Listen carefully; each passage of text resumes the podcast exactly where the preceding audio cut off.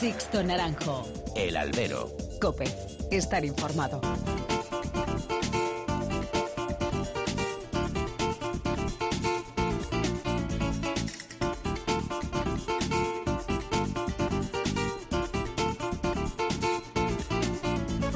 ¿Qué tal? Muy buenas y bienvenidos a esta nueva misión del Albero, a la cita con los toros que tenéis todas las semanas aquí, cope.es. Recibido un cordial saludo de quien nos habla de Sixto Naranjo, en nombre de todo el equipo que realiza este programa.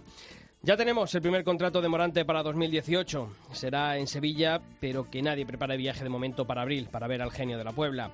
Según nos decía el comunicado, este acuerdo sería para los últimos festejos de Morante el próximo año y también para los últimos festejos que anuncie la Real Maestranza de Sevilla. Esa ecuación nos dice que Morante torará en Sevilla durante la Feria de San Miguel o el 12 de octubre si la empresa Bajés decidiese recuperar esa fecha en el calendario torino de la capital hispalense. Así que tras ilusionarnos con el titular y después de leer la letra pequeña de la noticia, llegó la realidad. Morante volverá a torear en 2018, sí, pero todo parece indicar que no lo veremos hasta bien entrada la temporada. Así lo indicó aquí en el albero su apoderado, Manolo Lozano. Ahora el empeño del empresario Ramón Valencia pasaría por convencer a Morante para que reconsiderase su postura y se pudiese ver a Morante en el ciclo abrileño. Pero todos son incógnitas, tanto Morante como José Tomás. En el de Galapagar es su modo operandi, nada nuevo. El sevillano quiere optar por la estrategia del madrileño. Veremos cómo le sale su apuesta. Lo que está claro es que la temporada 2018 pasaría por verlos juntos o por separado, pero verlos. Sin menospreciar a sus compañeros, ambos son necesarios para relanzar el toreo. La tauromaquia no puede permitirse el lujo de perder a estos dos figurones por estrategias erróneas. Hace unos días veía una foto en Twitter con Antoñete, Antonio Bienvenida y Curro Romero en el pasillo de las ventas. ¿Os imagináis algo así con tres figurones de hoy en día en Madrid? El toreo necesita de alicientes, aunque algunos sigan sin verlo. Comenzamos. Sixto Naranjo. El albero. Cope. Estar informado.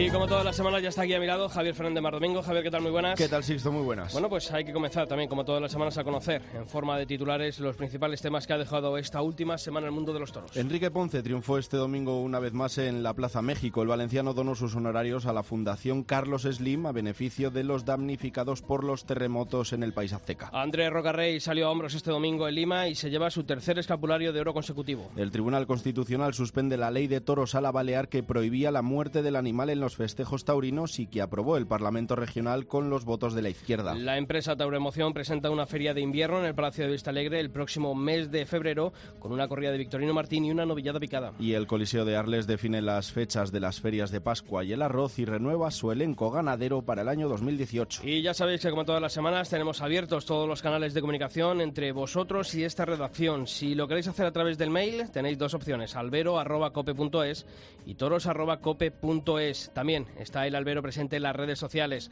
Nos podéis encontrar en Facebook, si tecleáis facebook.com barra alberocope y en Twitter nuestro usuario es arroba alberocope. Y bueno, pues hemos querido conocer qué se ha dicho esta semana sobre distintos temas de la actualidad taurina y sobre todo, ¿no? Esa firma del contrato de Morante con la empresa Pajés levantaba gran polvareda en las redes sociales. Por ejemplo, Matías Sánchez cree que nadie dudaba que Morante no iba a estar presente el próximo año en Sevilla. Ana Torres opinaba que lo suyo es que estuviese en la Feria de Abril. Las figuras se olvidan de torear en las principales ferias. O Julio Montes, que nos decía en nuestro Twitter, en arroba alberocope, que ojalá esa estrategia le salga bien a Morante, pero hay que dar la cara como figura que es. Estos mensajes y muchos más los seguiremos leyendo.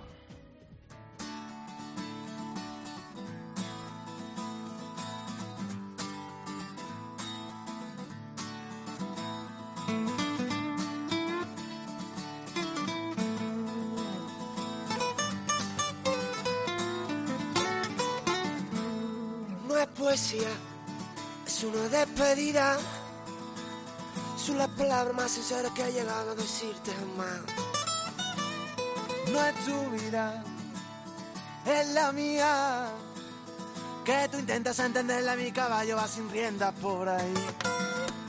Yo te avisé que te caería. Buscabas estabilidad, te equivocaste de lugar para parar.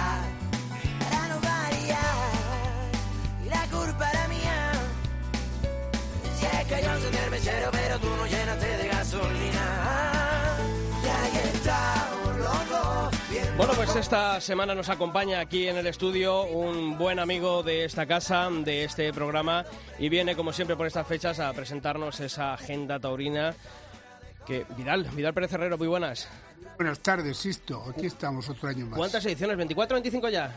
24. 24, La- 24. Lo inicié hace 25 años. Bueno, pues aquí está la edición número 24 de la Agenda Torina 2018, de la que vamos a hablar a lo largo mm, de, de este programa. Javi, pero yo creo que también hay que empezar eh, a hablar con, con un torero que, que lo está pasando mal, ¿no? Eh, ha sido unos meses eh, complicados después de ese gravísimo percance en la Plaza de Toros.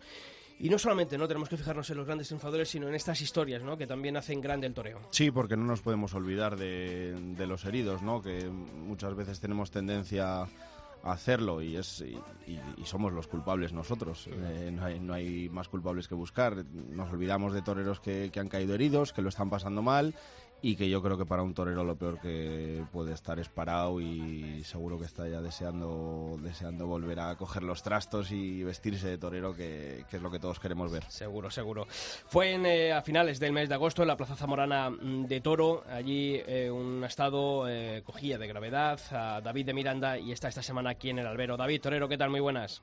Hola, muy buenas tardes, Sisto. Bueno, lo primero, Torero, ¿qué tal estás? Pues bueno, bien, evolucionando poco a poco, algunos contratiempos lógicos de, de estas lesiones tan graves y, y bueno, aquí ando ahora mismo haciéndome algunas pruebas que, que me quedan para, para descartar, descartar algunas lesiones medulares y, y bueno, evolucionando poco a poco. ¿Y el ánimo qué tal está, David?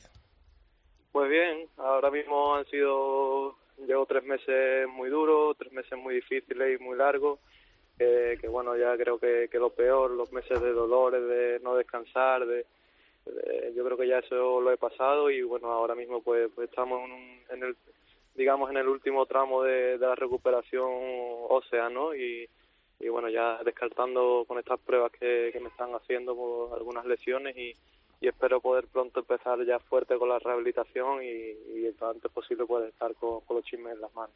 Oye, David, eh, supongo que, que tiene que ser mucho más duro, ¿no? Una lesión de este tipo que una cornada, porque al final los toreros eh, tenéis que estar preparados, ¿no? Para que, aunque suene mal, para que un toro se abra la pierna, pero no para una lesión como la que como la que has tenido tú. Mucho más duro, ¿no? Pues sí, la verdad que, que me he encontrado en una situación de mucha dureza, ¿no? Porque, bueno, te ves eh, plasmado en la cama y en el sofá y sin fuerza y con, muchos calambres por todo el cuerpo, situaciones muy amargas, ¿no? Y muy difíciles y, y bueno, estamos preparados para, mentalizamos para la cornada, para, como bien dices, pues que, que un toro te abra la pierna, te abra la carne, pero la verdad que este tipo de lesiones pues que no, no la tenemos presente y también son igual de grave. De grave. Mira, David, también está con nosotros al otro lado del eh, teléfono nuestro compañero de Cope Huelva, Javier García Vaquero. Javier, ¿qué tal? Muy buenas. Hola, muy buenas tardes. Javier, eh, tardes, Javier. ¿quién mejor Buenas que tú tardes. para mm, que nos cuentes, ¿no? También, eh, porque lo estás siguiendo allí de cerca en, en Huelva. Eh, bueno, sobre todo la afición, la- las ganas de recuperarse que está poniendo David a todo esto, ¿verdad? Sí, es la entereza, es decir, lo que está pasando, él, él yo creo que le quita importancia, y le quita importancia desde el principio, o, o, o no se la quita o se la queda a él, no le gusta que, que salga al público, tiene es tan pudoroso en este sentido que, que, que es lo que tú dices, que él nada más que quiere empezar a entrenar y ser noticia porque cortar las orejas, él no quiere eh, que nadie nos saquemos con ninguna situación de estas, pero es verdad que, que creo que, que lo que le anima es esa, es- esa recuperación que se va a producir y que pronto lo vamos a ver en la plaza, y, y después pues la, esa discreción, esa forma de ser tan especial que tiene los toreros y, y David de Miranda que además es a la antigua usanza, ¿no? Que no sabe de, de, de campañas de, de imagen, él no sabe de, de hombres de prensa, él lo que sabe es de torear, de ponerse delante, de quedarse muy quieto y de ir evolucionando, que es lo que, que es lo que estaba haciendo y es lo que va a seguir haciendo en cuanto pueda otra vez pues pues salir de este de este pozo en que le, le ha metido la, la cornada de, de toro, ¿no? El, el revolcón de toro. David, eh, como suele pasar en estas ocasiones, ¿no? Y en este tipo de, de percances, eh, uno, bueno, pues no se da cuenta porque, claro, el golpe te deja cao, eh, es eh, el entorno, ¿no? Quien en esos primeros momentos lo, lo lleva peor. ¿A ti qué te contaron de, de cómo fue el, el percance? Pues bueno, sí, tengo pequeños Sí, recuerdos. ¿no? Pequeños mm, flashes de, de- del momento de la dramática acogida y, y sobre todo cuando caigo al suelo, ¿no? Que sí me doy cuenta que, que estoy consciente, yo soy consciente de que aquello eh, me, me di cuenta de la, de la gravedad porque no, no re- mi cuerpo no reaccionaba, tenía todo el cuerpo dormido y la mente me funcionaba, ¿no? Sabía que, que algo gordo pues pues llevaba. y conforme ya me, me cogieron de suelo, pues ya sí perdí la conciencia y ya ahí sí que no, no recuerdo nada y, y ya pues poco a poco eh, en el traslado en la ambulancia pues fui entrando en conciencia y ya me, me fueron más o menos explicando los médicos lo de, de la gravedad y la situación que, que estaba por la que estaba pasando y que, que bueno que había que tener calma, ser prudente y, y, a- y hacer varios estudios para saber el alcance de las lesiones. Mm, Oye, y cuando te dicen lo que hay, eh, ¿a qué es lo que más teme uno cuando, cuando le cuentan la realidad? Pues bueno, la verdad que, que uno nunca piensa el, el, el alcance de una gravedad, ¿no? De, a nivel de tiempo me refiero. Pero sí sabía que, era grave porque ya los médicos, pues, la- los primeros estudios, pues, eh, se referían a mí y, me, decían que, no moviera ni los ojos, que, mirara siempre un punto fijo, a mi, a mi familia, a mi cuadrilla, a mi gente que estaba conmigo, pues le decía que, intentasen de hablarme para para que yo no me moviera lo menos posible, me tuvieron que, que trasladar de, de Zamora a Salamanca por, bueno por cuestiones de, de calidad en el equipo médico porque bueno se, se trataba de una situación bastante complicada ¿no? y bueno pues todos esos momentos pues imagínate muy angustioso muy de mucha incertidumbre y, y bueno que gracias a Dios pues ya lo hemos pasado y ya estamos en la etapa final David, eh, ¿para principio de temporada esperas estar a tope o vamos a empezar a que, a que entre un poquito más el mes de abril, mayo? Pues bueno, ojalá. Mi, intención es lo antes posible estar haciendo campo, empezar a entrenar, porque bueno, ahora mismo no puedo hacer fuerza, no puedo coger peso, eh, estoy bastante limitado físicamente y bueno, pues ahora mismo eh, lo primero es fortalecer la- el cuello en cuanto pueda empezar a, hacer esfuerzos y, y, bueno, me imagino que, que la, la- será será sobre más o menos en abril, ¿no? Eh, ya un poco empezada la temporada porque bueno, estamos hablando de que de que ya estamos prácticamente a final de año y, bueno, este tipo de lesiones pues requiere de, de un proceso, de un tiempo y espero que sea lo antes posible. Javi. Sí, yo, yo creo que, que, que seamos conscientes que es un hombre que está con un, con un collarín, que es un hombre que está con corsé, que es un hombre que, que duerme mal, que, que no puede moverse y que tú como te contabas en su, su cuando cuando la puede cambiar tres fases seguidas con los médicos oye pero y esto para cuánto tiempo es él dice que lo sabía pero claro eh, eh, él quería minimizar y sabía que tenía que ponerse fuerte cuanto antes sin fecha determinada pero cuanto antes porque porque cuando la vida de una persona es torear y una- la vida de, de, un, de un hombre es estar delante del toro y vivir en torero y hacer campo tentar torear de salón. Pues claro cualquier impedimento de esto le hacía mucho y, y, y esa es la realidad de David ahora mismo está en una situación que como él dice bueno pues pues pues evidentemente ha pasado los tres primeros meses y a partir de ahora ya ya empieza a, ver, a ver la luz. Pero bueno la luz que, que, que va a tener luces y sombras porque porque son lesiones muy duras de muchísima importancia y que bueno que, que, ha tenido tres vértebras dos de ellas cervicales rotas que no estamos hablando de, de, de, de, de un revolcón estamos hablando de, bueno pues, pues haber estado un salvado por, por tabla el hombre y el, y el torero bueno como es lo que lleva dentro pues sin ninguna duda yo, yo creo que, que David nos va nos va otra vez a convencer a todos de que de que siga ahí dentro de, de- del hombre David de Miranda Eso está claro. David, eh, siempre se suele decir que, que de estas situaciones siempre algo se aprende, que, que uno madura. Eh, ¿Tú lo ves así? ¿Estás, eh, bueno, ¿Te está sirviendo para algo dentro de la desgracia el, el, bueno, pues el estar en, eh, en ese... eh, en ese lecho del dolor, eh, en esa recuperación larga, intensa que, que está teniendo lugar? Pues sí, no, yo creo que, todas estas situaciones forman parte de, de la procesión y de la realidad de la tauromaquia, ¿no? Que, que, bueno, que por ahí tenemos que pasar todos los toreros tarde o temprano. Es un peaje que, que tenemos que pagar y, bueno, yo en mi caso pues estoy pasando ahora mismo por este trance que, que yo estoy convencido de que de que me va a hacer madurar, de que me va a hacer crecer como torero y, y sobre todo cuando me, ponga el traje de luces pues espero estar al 100% y, y que el que me vea de nuevo pues diga que, que David Miranda es nuevo, ¿no? Que, que ha crecido como torero y que y como profesional. Y sobre todo también, en este caso, es fundamental, ¿no? El entorno, ¿no? La familia, tu apoderado Jorge Buendía, fundamental, ¿no? También para mantener el ánimo, para, para ver ese futuro siempre con optimismo, ¿verdad? Sí, por supuesto, ¿no? El- todo el ánimo que estoy recibiendo, tanto de mi gente, de mi cuadrilla, de, mi entorno, mi apoderado, como, como de mi familia y, y amigos en general, todos que me quieren y, y está alrededor mío siempre dándome apoyo para que en los momentos bajos pues me venga arriba y, y poquito a poco todo el mundo remando hacia adelante que, que me están haciendo que, que todo este trance pues pase lo más rápido posible y lo más ameno. Pues Javier, yo creo que lo que hay que hacer ahora mismo a David de Miranda es decirle que, contamos con él para esas tertulias de, de, Cope Huelva de las próximas colombinas, porque seguramente que va a estar allí vestido de luces, que seguramente que le vamos a ver vestido antes para esa re, mm, bueno, reaparición, así que darle todo el ánimo, ¿verdad? Yo creo que sí, además, bueno, yo creo que al final, eh, eh, lo, bueno que tiene David es que él nos lo da a nosotros, él es el, el, más optimista y al final, bueno, pues tiene, tantas ganas de, de, de, ser torero y de, y, de ponerse en torero que, no me cabe ninguna duda que, que dentro de, muy poco tiempo nos, va a sorprender a todos diciendo, oye, que ya y que ya y que ya iba a ser el que va a empujar el carro este de, de, de, David de Miranda, que como lo ha hecho hasta ahora. Pues seguramente será una de las grandes noticias del próximo año 2018. Javi, te hablamos, eh, te llamamos en un, momento, en un ratito y seguimos hablando aquí en el albero, ¿vale? A vuestras órdenes. Y a ti, David, desearte toda la suerte del mundo en esta recuperación y lo que decimos, que lo que más nos va a gustar y nos va a apetecer es verte de nuevo vestido de luces en la próxima temporada y esa será la mejor noticia, ¿de acuerdo? Muchas gracias, Sisto, por vuestro ánimo, vuestro apoyo. Gracias, Javier. Un fuerte abrazo. Saludos. Sixto Naranjo. El albero. Cope. Estar informado.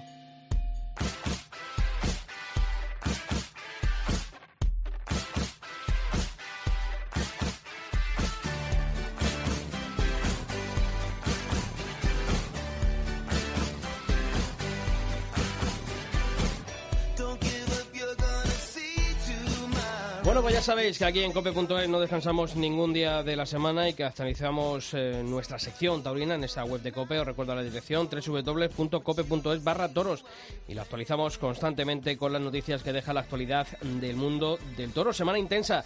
Javier, este repaso a esas noticias más destacadas lo comenzamos hablando de los carteles de la Feria de Invierno que la empresa Toro Emoción va a organizar en el Palacio Vistalegre. Pues sí, dos festejos que tienen estas combinaciones. Sábado 17 de febrero, toros de Victorino Martín para Curro Díaz, Daniel Luque y Emilio de Justo. Y domingo 18, novillos del Parralejo para Toñete, Ángel Tellez y Rocío Romero que debuta con picadores.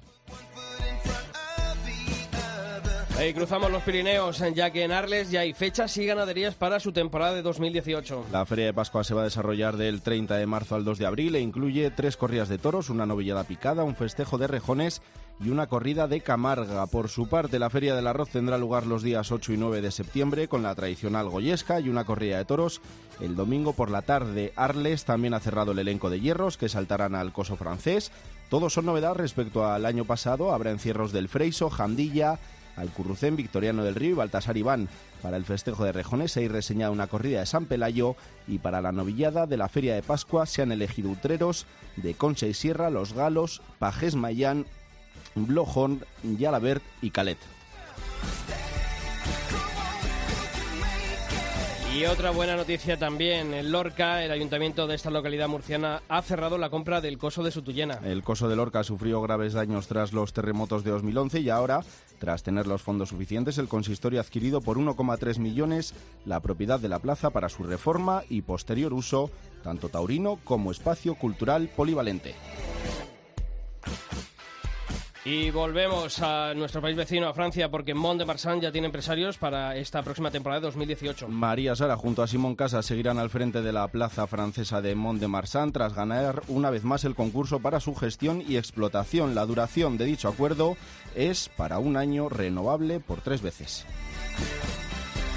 Y continuamos, continuamos ahí en Francia porque en Beaujean-sur-Livron han dado a conocer las ganaderías y fecha de su feria de novilladas. Sábado 30 de junio, novillos de hoyo de la gitana, domingo 1 de junio, matinal, herales de Robert Marlé y domingo 1 de junio por la tarde, novillos de raso de Portillo.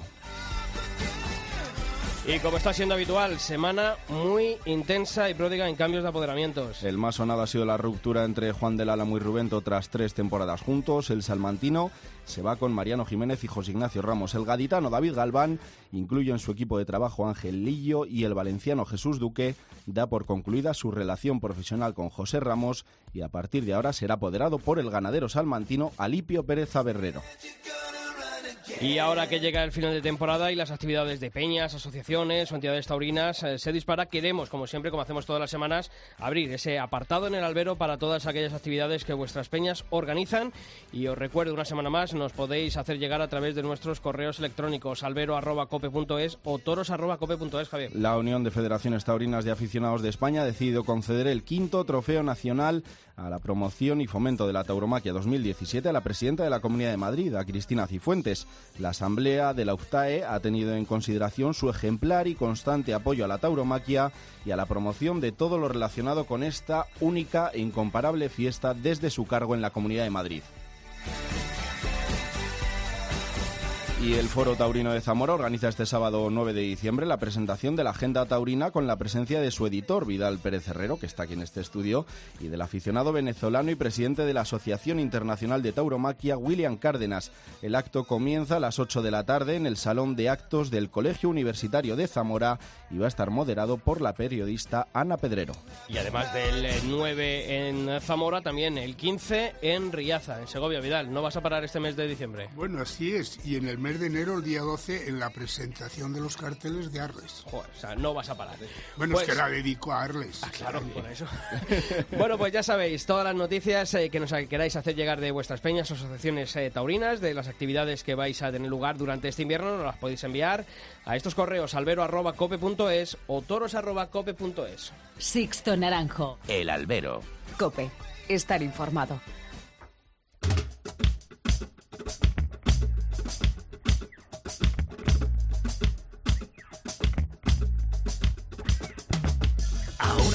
El piloto automático, no me hace falta ser matemático para saber que tú eres para mí. Te pones tan textual que te comía versos. Temblan mis pensamientos cuando estás cerca de mí. Yo quiero ser de tus sueños esclavo, que insaciable dentro de mi ser.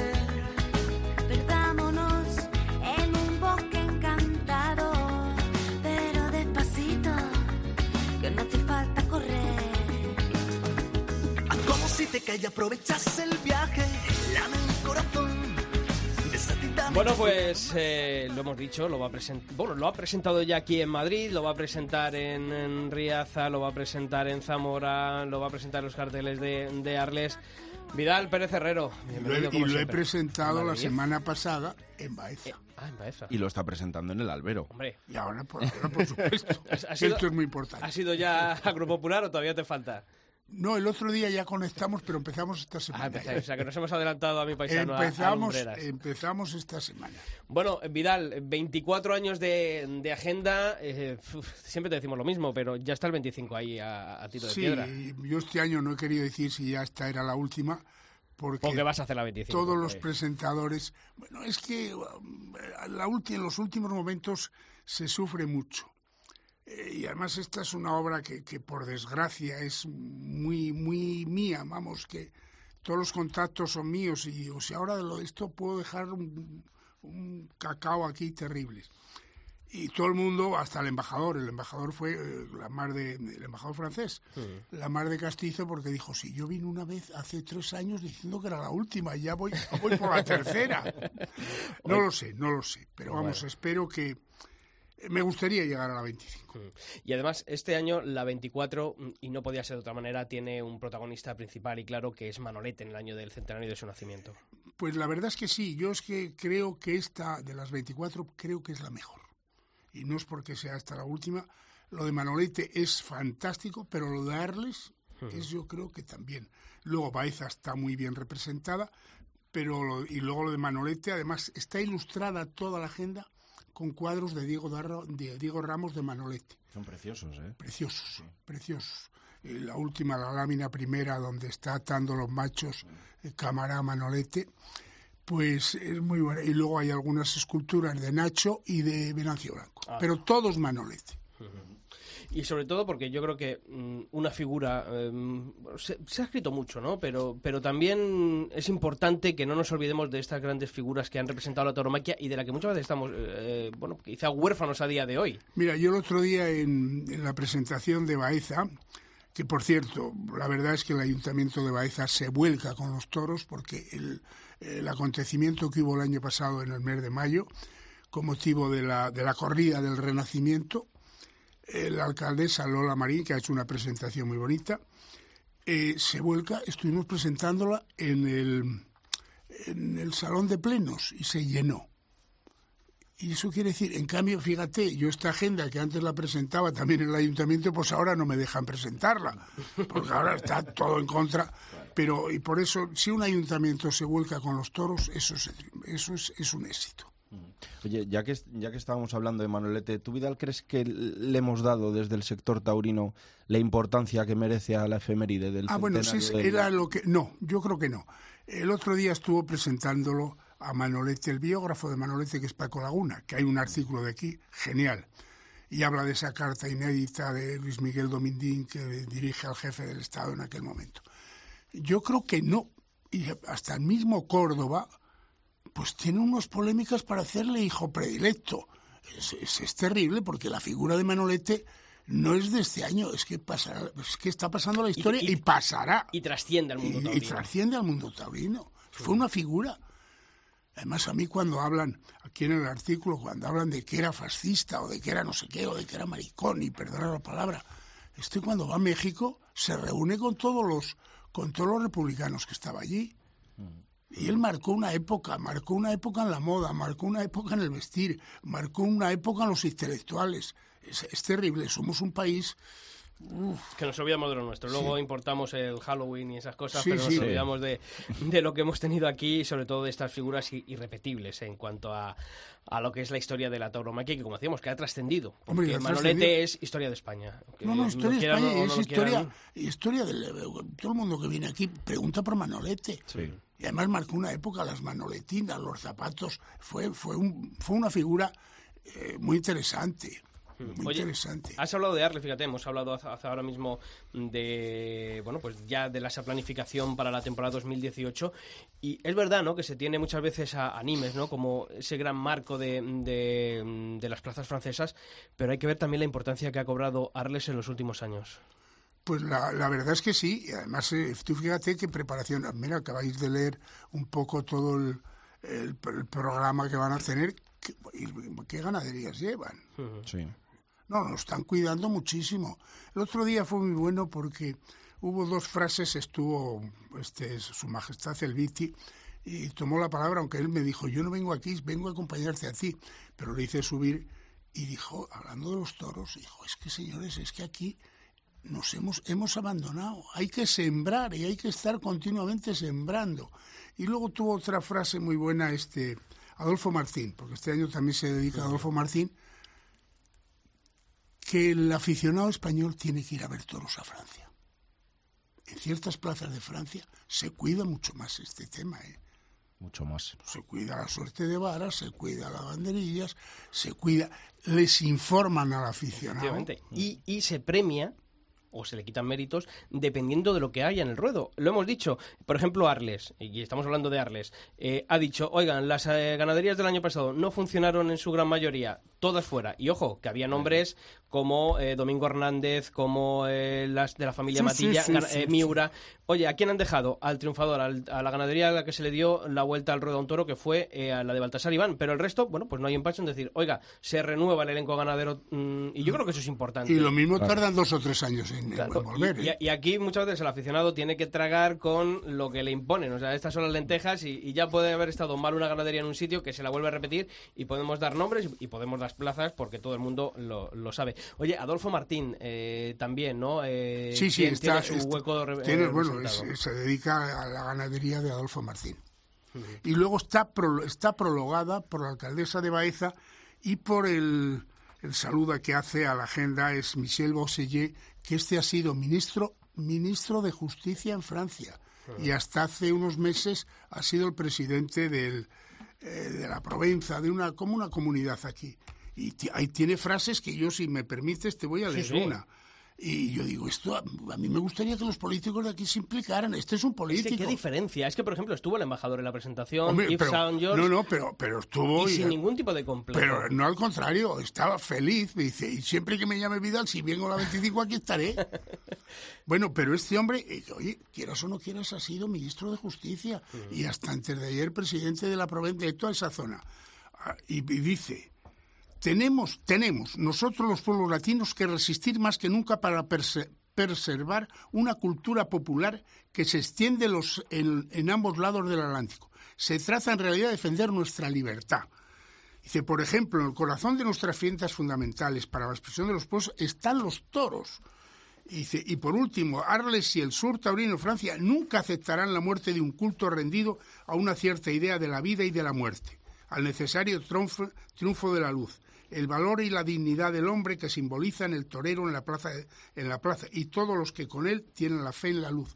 Esto lo dice un, un- un político. Aquí, aquí, bueno, Aquí el problema es que no lo dicen ni los taurinos Bueno, porque parece que no se lo creen. no, Eso para lo, empezar. ni se lo creen, ni, y luego además un político, no, esto no, esto no está bien visto. Yo cada día, mira, ya llevo cuatro, se la he dedicado a Mont de Marsan, se la he dedicado a Arles, se la he dedicado a Istres y se la he dedicado a, me parece que a Bayona. Es que, es que lo hacen muy bien. Las peñas, las ferias, ahí oye, ponen, yo recuerdo ir con Antonio Purroy con su libro traducido al francés, oye, cantidad de gente firmando libros. Aquí para vender un libro taurino hay que, bueno, y para vender la agenda hay que... Bueno, eso- pues para eso estamos aquí también en el albero, Claro. para que la gente sepa que hay que comprar literatura taurina, hay que leer mucho, que eso es fundamental para cualquier aficionado, ¿eh, Javier? es que esto en es Francia, cultura. en Francia leen, leen mucho, no, leen muchísimo. Y por eso es el resultado de que estén haciendo ahora las cosas también. Y hay que tener Y los españoles nos negamos a, a verlo y decimos, "Nah, nosotros, si nosotros somos los inventores de esto, ¿qué van a venir a enseñarnos? Pues mira, Y con días Tenemos a la mucho que fiesta del aprender, pueblo ya eso pensamos es. que, que sabemos más que nadie, Eso efectivamente. Y además, fíjate, ahora vamos a hablar con eh, Juan Iranzo. Eh, hablábamos con él el, el- el año pasado porque había sacado ese libro de, de toros para niños. Y este año, bueno, pues ha sacado una obra nueva que se llama Un día de toros, que él dice que es para niños, pero que yo digo que esto vale para todo el mundo. esto vale para todo el mundo, ¿eh? Porque de verdad, hay muchos que cuando protestan en una plaza o hablan de toros por ahí, que dices tú, madre mía, qué falta de base. Bueno, pues, pues que eh, aunque se lo regalen a su hijo o a su sobrino o a quien sea, pero que se lo relean, lean. porque, porque no, no estaría de más. Juan, ¿qué tal? Muy buenas. Hola, buenas, esto. Oye, enhorabuena una vez más por, eh, por, esta, por esta obra. Muchísimas gracias. Oye, decíamos, ¿no? El año pasado toros para niños y, y este año, ¿no? Eh, un día de toros. Es continuar, pero avanzar y completar, ¿no? Lo que se hizo en, ese, en esa primera obra. Eso es. El año pasado eh, aquello fue un poco para lo que sería la educación primaria y este año pues hemos dado el salto a lo que sería el bachillerato. Oye, em, yo fíjate, mm, cuando a un chavalín eh, hay que empezar a hablarle de toros, hay que hablarle en su lenguaje, porque muchas veces, eh, fíjate, si a nosotros mm, ya la gente normal de nuestra edad no nos entiende cuando hablamos muchas veces de toros, si a un niño le tienes que, mm, hablar de, este espectáculo, de esta fiesta, es fundamental, ¿no? Que, que de una manera didáctica eh, entiendan o empiecen a entender lo que significa la, la fiesta de los toros y toda su idiosincrasia. Sí, además el lenguaje, si, si te pones un poco a lo que sería vivir un día de toros, eh, tiene tantísimas cosas que si no se explican de una manera, digamos, corriente, eh, incluso mirando palabras que no tienen nada que ver con las que estamos acostumbrados, ¿no? Como por ejemplo, eh, cuando estaba corrigiendo el libro, eh, le daba mil vueltas y, y llegué a la conclusión, digo, jolín, digo, si estoy aquí hablando de pitones, una persona de fuera del mundo del toro no tiene por qué saber qué es un pitón, eh, es- digamos es el cuerno, ¿no? Entonces eso lo llevamos a todos los eh, los ámbitos de- del toreo, de la lidia, del espectáculo, de- de- del rito, pues eh, el toreo es bastante complicado. Entonces lo que intento hacer con este libro es aproximar eh, lo que sería un día de toros a una persona que, que le gusta, pero que cuando va no se entra de mucho, incluso se dispersa. Eh, Juan, decías que el del año pasado estaba hecho poco para primaria, este año para bachillerato, mm, el año que viene que toca universidad. ¿Ya lo tienes en mente o, todavía es pronto? Eh, no me veo capacitado para llegar ahí. La verdad es que hay, yo, vamos, yo eh, creo que mi lucha y, y mi manera de hacer las cosas es sobre todo para crear nuevos aficionados.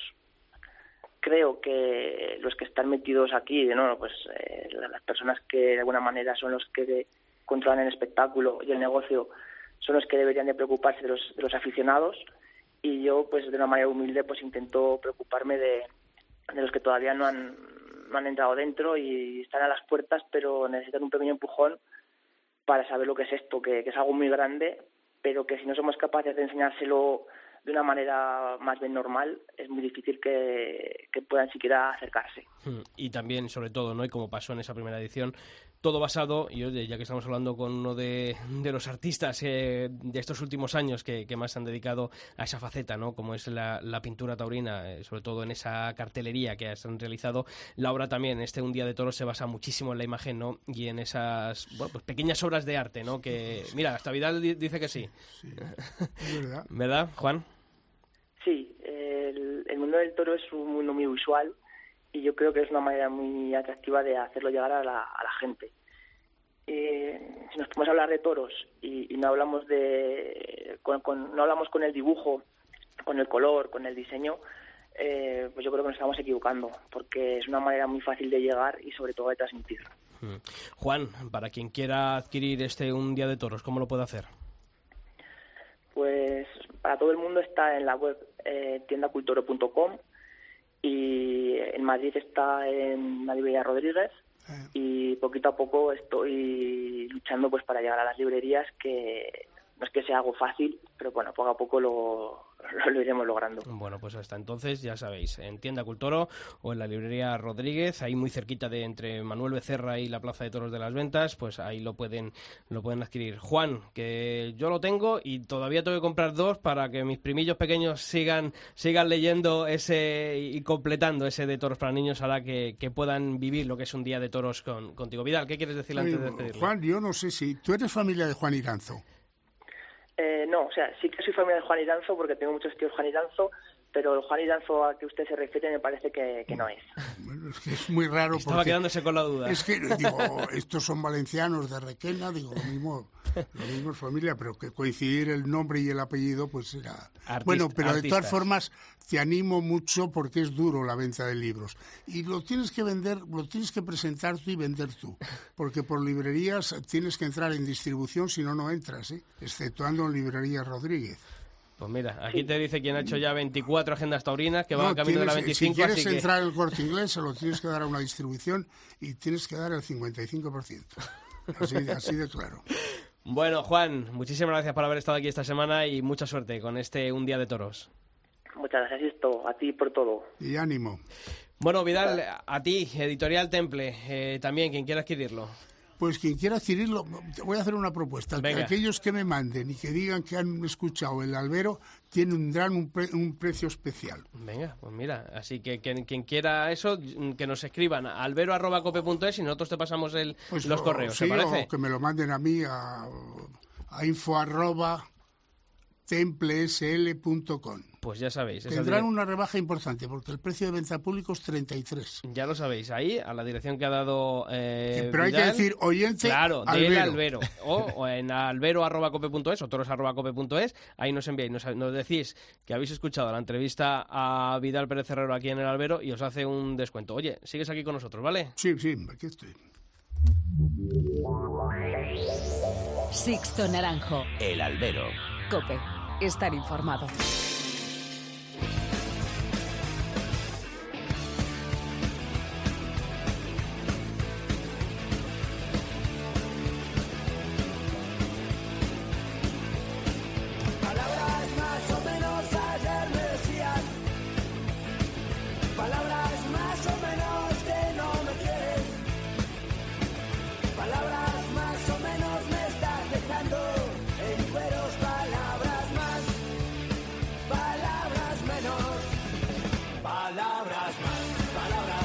Pues aquí ya afrontamos este último tramo del albero. Abrimos eh, tiempo, como hacemos todas las semanas, eh, tiempo de análisis, tiempo de, de tertulia. Hay que volver a saludar a Javier García Vaquero desde Huelva, que ya sigue aquí con nosotros. Javi, ¿qué tal? Nada, otra vez estamos por aquí. Efectivamente, y aquí sigue con nosotros Vidal con sus agendas eh, para hablar de la actualidad. Javi, eh, yo decía al principio, Morante, esa firma con la empresa Pajés, pero claro, cuando uno lee el titular dice la firma de la vuelta de Morante a Sevilla, pero... eh, pero la letra pequeña. La letra pequeña. La letra pequeña. Bueno, eh, hablábamos la semana pasada de que tenía que intentar el empresario de Sevilla por todos los medios que en abril esté Morante, porque una feria de Sevilla sin abril y sin José Tomás, que supongo que no estará en la Feria de Abril de Sevilla, eh, puede quedar coja. Con lo cual, eh, yo creo que el empresario va a hacer todos los esfuerzos, pero si Morante tiene decidido, y lo dijo aquí el, y lo dijo aquí su apoderado, tiene decidido empezar más, más entrada la temporada, no en Sevilla, no en Madrid, pues pues bueno habrá que esperarle habrá que esperarle hasta San Miguel. No queda otra. Javier tú crees que, que se va a aguantar hasta hasta septiembre yo qué sé, es que una carrera tan tan extraña, unas decisiones tan tan personales, tan fuera de, de la lógica normal que, que, que me extraña mucho, pero bueno, eh, hasta, hasta ahora eh, Lozano dijeron que empezarían a mitad de junio y parece que, que, eh, lo que han firmado en ese despacho de, de Joselito el, el Gallo, en efecto ha sido la vuelta en septiembre, pero ¿han firmado compañeros y ganaderías? Es que no lo sé, es que... Es que no, además es que tampoco dan fecha, porque yo decía, lo mismo también se puede recuperar la fecha del 12 de octubre y ser el último Claro. festejo de ambos, ¿no? Porque dicen sí, pero tampoco dicen es la feria de San Miguel, dice el, A eso voy, el último eso festejo, pero claro, el último festejo puede ser, pff, si se quieren sacar otro de la chistera, pues se lo pueden sacar. Sí, pero vamos, yo parece que sería el segundo de San Miguel, domingo, pero pero bueno, a partir de ahí estoy, estoy con vosotros, muchas muchas incertidumbres, muchas inquietudes y, muchas cosas que hablar de Morante, porque además yo, estoy de acuerdo con, con Javier, es que la situación ahí en el toreo está para que estén empujando y no para andar eh, José Tomás que torea cuatro, él parece que quiere seguir esa línea, yo creo que no tiene esa fuerza en, lo- en la taquilla que, que es necesaria para tirar no solo de, de su cartel, sino de los abonos eh, eh, por parte de Morante, y creo que, que, que ni él mismo parece saber a dónde va su carrera. Y bueno, la, la verdad que es una pena, pues bueno, es una decisión personal, él es el artista, él es el, el torero, y él es quien sabe dónde mm, y qué, y qué puede matar y qué quiere matar. Pero es verdad que, que, que nos dejan muchas incertidumbres y muchas puertas abiertas para, para, para darnos quebrados de cabeza durante este invierno, ¿no? Vidal, decías no con la cabeza, No, porque yo- Morante yo- no es José Tomás, como dice Javier. No, no, sí, por, eso por supuesto, pero de todas formas yo creo que en Sevilla está Morante. Sí, no, si estar va a estar, pero claro. Pero va a estar, pero yo creo que va a estar y eso le va, yo creo que va a subir un poco el caché y va a querer, si queréis que vaya, más dinero, digo yo, vamos. Pero mm, sí, sí va a estar, pero, pero es que el caché, y después de las últimas temporadas, y, y también ha sido una retirada como, como quien dice, ¿no? Hace un cuarto de hora. Tampoco es, ha estado dos años fuera de esto, ¿no? Tampoco hay tanto mono de Morante. Hombre, yo supongo que para algunos sí.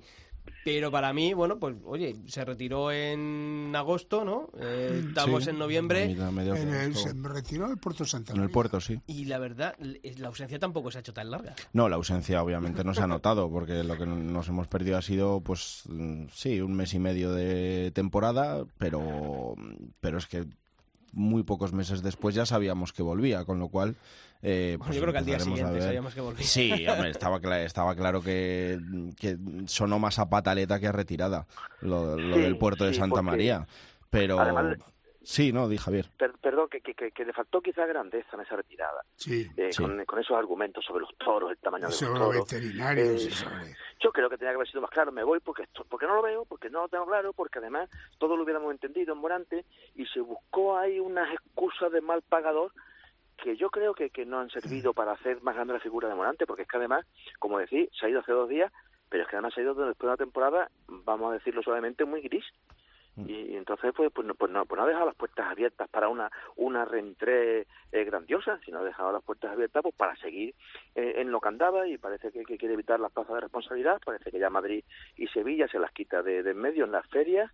Y entonces, bueno, pues, pues va a ser una temporada soy general una temporada para él, lo cual yo como torero me parece estupendo y y creo que a todos los toreros les gustaría hacerlo, pero que como decía antes, eh, la fiesta no está para, para estos juegos de manos. Es que esa es otra. Además, la reaparición de Morante eh, tiene que ser en un marco especial, no puede ser en cualquier sitio. Y un marco especial eh, pues con Morante debería ser Sevilla en abril y si me apuras Madrid en mayo. Es que si no, no llena. En provincias no llena las plazas, ¿eh, Morante? No, en provincias no llena nadie más que José Tomás. Sí, eso está claro. Y- Eso es y- así. Y, se ha visto. Entonces yo creo que, que sería un grave error de cálculo, ¿no? El, Sí. el, el- el querer, bueno, a lo mejor, protagonizar a lo mejor lo, lo que José Tomás puede hacer porque lo puede hacer, pero es que nadie está al alcance de, de hacer eso que, hace- que hace Mm. No, José y si. Mor- y si Morante estuviera seis u ocho años fuera de esto, igual Claro, su vuelta, claro. claro. ahí igual podría hacerlo, pero después de estar seis meses, desde luego que Y sobre no. todo han sido fundamentales las formas, porque al final nadie se ha creído lo que contó de que me voy, porque eh, el toro, los veterinarios, eh, una china en el camino, o sea, mm, e- ese tipo de, mira, eh, tomar a- a por tonto al aficionado también a mí me fastidia un poquito, ¿no? Oiga, mm, váyase porque se vaya, si no quiere dar las razones, mejor el silencio, pero, mm, pero si no, mire, esas milongas, eh, pues para, para otro tipo de cosas, porque al final todos sabemos por lo que hacía, no, no estaba contento con, con su administración, con los mexicanos, con, con la FIT, con, con EMSA, con la empresa de, de Bayeres, bueno, pues oiga, pues no pasa nada, y oye, lo que dice como le Javier, pasa a todo y, el mundo. y que no le estaban embistiendo los toros. Que no estaban embistiendo no los toros, claro, pero por una mala bien. planificación, Sí, por claro. una mala Sí, sí, planificación sí, sí, de- sí, de- por de supuesto. temporada. Por supuesto, pero eso, pues eh, lo que tenía que haber hecho es decir, mira, estoy cansado, esta temporada no, no he hecho lo que yo tenía en mente, no han salido las cosas como yo quería, nos vemos el año que viene. Y ya está. Pero, pero, pero el gran problema, yo, yo quiero advertir de esto porque hablaba otro día con, con, con alguien de, de, de los que saben de qué va esto y la planificación de un torero, aunque vaya a torear 8, 10, 20 u 80, empieza ahora. Ya tenían que estar viendo en el campo qué es lo que va a matar Morante y dónde lo va a matar y con quién lo va a matar. Y eso es lo que nos está haciendo, con lo cual otra vez empezamos con una planificación mala. Si yo entiendo que, que Morante haya querido hacer en borrón y cuenta nueva, porque iba mal, no estaba a gusto, no estaba conforme, no estaba dando lo que quería, no estaba llevado, le faltaba ese cariño que, que- que hemos dicho en otras ocasiones, pero a partir de ahí vamos a organizarnos. Y es que estamos otra vez en el mes de diciembre, que ya están las cámaras reseñadas y Morante sigue sin, sin mover el ficha. Y eso no puede ser.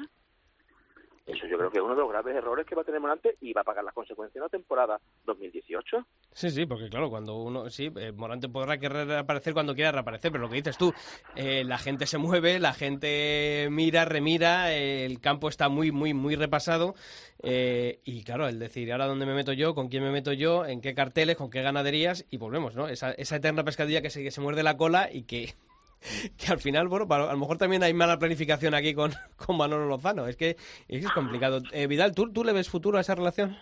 Y acaba de empezar, ¿eh? Es que yo creo que Morante es difícil y al ser difícil, pues como tiene estos estos desplantes, estas cosas, yo creo que va a ser muy difícil esa relación. ¿eh? Y eso que Manolo Lozano es un tío que eh, yo creo que es muy eh, importante para él, pero pero es que es es imprevisible. Morante es muy complicado. Es Sí. ver, Le preguntaba nue- nuestro compañero Álvaro del Moral en el eh, correo de, de Sevilla al empresario, a Ramón Valencia, sobre un posible corpus entre José Tomás, José y, Tomás y y Morante. Morante. Eh, como siempre, ¿no? Esas eh, típicas. Hay serpientes de verano eh, en el fútbol y en los toros son serpientes de invierno, Sí, ¿no? Pues las mismas posibilidades de que, de que vuelva el cartel que has dicho toda la entrada, De Curro Antonio. Romero, Chenel y Antonio Bienvenida. Le veo yo a, a ese corpus. Claro, pero eh, fijaros, qué pena que, oye, en Madrid es que llevamos años sin ver un cartel redondo, ¿no? He, he dicho ese cartel porque no me acuerdo quién, quién en Twitter esta semana, bueno, pues ponía ese cartel, yo creo que era nuestro compañero Manolo Molés, que, quien, que ponía ese cartel, creo que a hablar de, de cabeza, ¿eh? En, en Twitter. Y, y- y claro, es que ver un cartel ahora mismo, el decir, oiga, Morante, José Tomás y el Juli en Madrid, es que es imposible. Yo he visto en, en, Bur- en Burgos, yo he visto y, y hace, o sea, que hace bastante pocos años, eh, Antoñete, Rafael de Paula y Curro Romero, ¿eh? en Burgos. O sea, que tampoco es ya los tres eh, entrados en años, obviamente, pero oye, que, que se hacían este tipo de gestos y no había ningún problema porque, porque se juntaran figurones históricos del toreo como eran estos tres. Pero ahora un cartel Ginés Marín, Roca Rey y Morante. Pero para el aficionado, que sí, Vidal, pero yo Para digo, tres figurones, los tres figurones, un Madrid-Barça como hay en el fútbol una vez al año. Ponce, Morante y José Tomás. Claro. En Sevilla o en Madrid. Eso es imposible. eso es imposible. Eso es No, es, imposible. que, es que hay que hacer dos meses de toros en esas Claro. plazas para poder pagar el caché, que lo que se ha ido de madre son los sueldos de los toreros. Es que ese es el gran problema de, de- de esto. Es que los, los toreros la crisis para ellos no ha existido. No ha existido. No se han apretado el cinturón nadie. Y ellos, Pero- los toreros, no. No, no. De hecho, han Los, subido sus honorarios. los porque como- figurones. Como bajaban el número de festejos, porque lo hablábamos el otro día, ahora mismo el primero del escalafón está con 60 y algo festejos, cuando hace 10 años estabas cercano a Y los el, 100. y el Juli con 40, que es la máxima Juli figura. con de la 40 festejos y hace historiaba sin querer. Pero es Padilla. Sí, Claro. sí, sí. Javi. No, no, que, que, que está esto, eh, eh, nos sirve como síntoma que llevamos un cuarto de hora hablando de Morante que va a empezar a torear en septiembre. Mm, ¿Cómo está hecho? Es decir, la atención y quien concita de verdad y quien es capaz de, de- de llamar la, la- la atención en, tertulias, en, en, en todos los, los foros taurinos, es un torero como Morante, que yo no quiero decir que sea un torero, pero no, si se retiró en- en- ahora mismo técnicamente un torero retirado, parece mentira esa fuerza que tiene y que sigamos hablando de ello. Te habla de cómo está el escalafón de plano. Porque, eh, hablamos de, de, de, de seis o siete nombres que llevan durante la última década, que apenas se incorpora a nadie, ha costado muchísimo que entrase a un, a algunos o- offside prácticamente. Si vemos los nombres, Juli, Pereira, Morante, Talavante, es que son repetidos y repetidos. Que Ponce este año otra vez eh, en la en la cadena pública española se ha vuelto a llevar la oreja de oro. Estamos hablando de, de, de, un, un, un drama muy plano, una, una, realidad muy plana del toreo, y nos tiene Morante hablando de por dónde le va a dar. De un torero que yo ahora mismo lo pongo al nivel que habéis- comentado del cartel de, de Burgos, pues de ese Antoñete de la última época, o de ese, es decir, que no estaban aquí la bandada, estaban para acompañar, y toreros con muchísimo sabor, y toreros con, que a todos nos llamaban mucho la atención a los aficionados, pero que no llevaban las plazas por sí mismos. Y, y Morante no estoy hablando de él.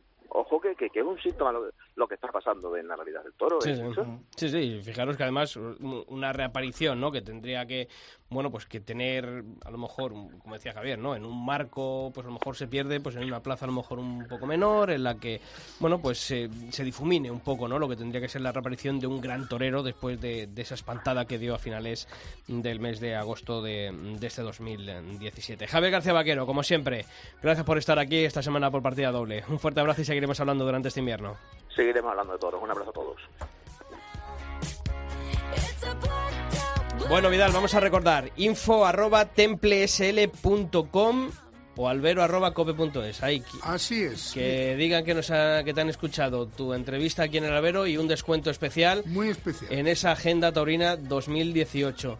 Te iba a decir, digo, te esperamos con la 2019, que será la 25, si Dios quiere, pero antes Hombre. tendremos, tendrás que venir a las tertulias de San Hombre. Isidro, tendrás que venir, o sea bueno, que... hombre, me gustaría, pero esto cada día me puede... Vamos, es, es que... Lleva, Que lleva- no, hombre, lleva no, así, no. lleva así ya No, años lleva- y, sí, pero y está mejor que nosotros, Pero está llevo así, pero tenía yo pues 15, 20 años menos. Es que tengo 78. Bueno, bueno, pero que eso cuen- cuenta como mucho menos, que ya te lo digo yo, que estás para Ya, torear. ya. Bueno, Eso todo el mundo dice lo mismo, está para torear. Pero oye, es que esta hay que hacerla.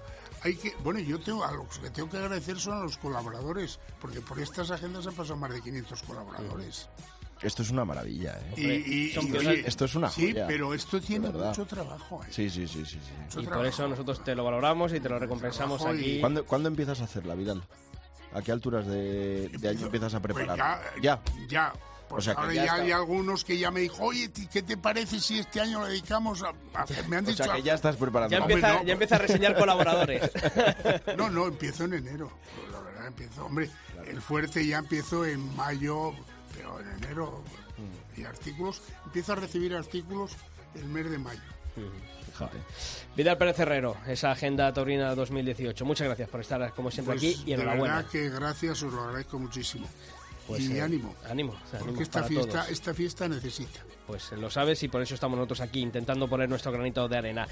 Javier, también a ti. Hasta la semana que Hasta la viene. semana que viene. Y a todos vosotros ya sabéis que la información taurina continúa todos los días de la semana en nuestra web, en cobe.es barra toros, y que nosotros volvemos aquí en el albero el próximo martes. ¡Feliz semana! Yeah.